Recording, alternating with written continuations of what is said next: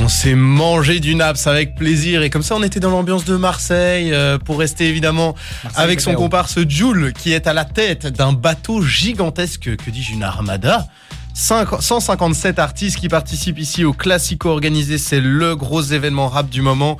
Il a réuni Paris, il a réuni Marseille. On se retrouve là face à un projet qui est énormissime. Cédric, toi, tu as quelques infos à nous donner? Tu as des attentes? Bah, Des attentes, euh, on en reparlera après. mais les infos, c'est comme tu as dit, 157 artistes, 30 euh, sons, ce qui est énorme. 30 sons, c'est un triple album. hein. Hein, Et vu, enfin là, il y a une liste, euh, je vais pas vous citer tous les artistes par morceau. Mais on voit qu'à chaque morceau, il y a au moins 7 ou 8 artistes donc on se doute que les morceaux vont durer 4, 5, 15 minutes. C'est ça, quand on entend 30 euh, morceaux et qu'on entend triple album, on se dit ah, ok, mais chaque CD c'est seulement 10 morceaux, ça va, mais non, mais chaque morceau, ce sera entre 6 et 8 minutes. Il hein. faut se faire à l'idée que vous allez entendre. Euh, c'est de la musique tacos, quoi.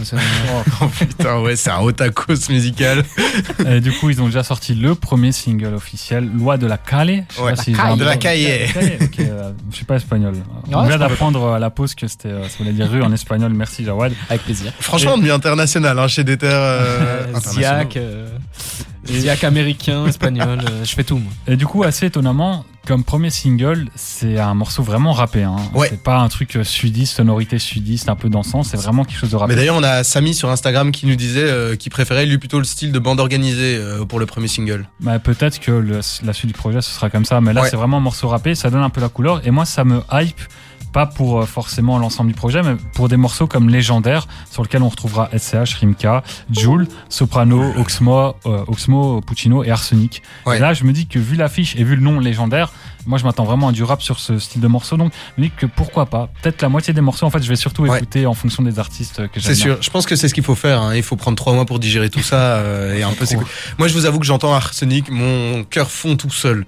Ils ont plus rien sorti depuis des années. Je pense que le, les derniers projets qui se rapportent euh, proches d'Arsenic, c'est le, le feat euh, Calbo et Lino sur le dernier album de Lino. Donc, ça fait quatre mmh. ans au moins. Euh... Cinq bah, même. Non, six. Moi, j'ai une espérance. J'ai une espérance un peu comme Cédric. c'est que il y a une rivalité vraiment Paris-Marseille et que du coup les deux essayent de se donner à fond pour euh, battre l'autre entre C'est marrant que tu dis ça parce que Sarah justement a dit sur Instagram euh, merci d'ailleurs Sarah de nous suivre depuis le début. Elle dit Paris mange Marseille. Euh, est-ce qu'on est comme Jean-Michel 520 comment il s'appelle encore Alpha 520 ouais merci Alpha 520 est-ce qu'on pense que Marseille a ruiné le rap ici? Non. Bah déjà Marseille dans les années 90 c'était la dragée haute du rap. Donc ce serait un peu bizarre de dire qu'ils ont ruiné le rap. Mais c'est vrai que euh, moi je pense juste qu'il a évolué, il a changé et que de toute façon même aujourd'hui on trouve encore du boom bap et sur cet album là il y en aura sans doute. Il y en aura sans doute. Ouais. Vu qu'il y a Soprano qui kick à l'ancienne, on a entendu un extrait. Euh. On peut dire qu'ils ont créé un nouveau rap, un nouveau style de rap, mais je préfère le parisien. Je suis d'accord avec elle. Ouais. En tout cas, je trouve que c'est assez intéressant de voir à quel point Jules est, fédérateur ici euh, pour rassembler plein de styles. On a vu Soprano parce qu'on a entendu des extraits. Hein. Soprano qui kick à l'ancienne. Euh, moi, je suis pas fan de Sopra, mais ça fait plaisir de le voir dans un vieux style. Euh, c'est quand même cool, quoi. C'est dommage que Paris ait du mal à, à, fédérer vraiment comme Jules arrive à le faire pour Marseille. En tout cas, il y a des gros absents. Hein. On va on va pas reciter, mais il y a quand même Necfeu, PNL, etc.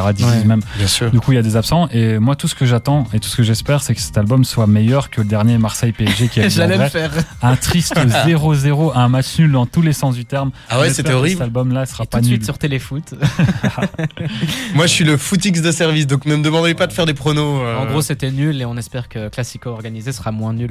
Mais cela dit, j'aime un peu la dualité qu'il y a. Euh, genre, d'un côté, on a RK et de mhm. l'autre côté, on a des trucs comme Kenny Arcana. Donc, ça a vraiment rien à voir. J'espère avoir des, des sons où on a vraiment deux trucs qui ont rien à voir, comme ces deux univers-là, quoi. RK, Kenny Arcana. Mais il peut y avoir plein de trucs différents, étant donné qu'ils sont 25 000. On a des possibilités infinie, presque. En tout cas, moi, je trouve ça intéressant parce que historiquement, dans le rap français, je pense qu'on n'a jamais eu une telle collaboration. Maintenant, à voir, parce que c'est tellement difficile à la fois de fédérer autant de gens et de créer un ensemble avec tout ça.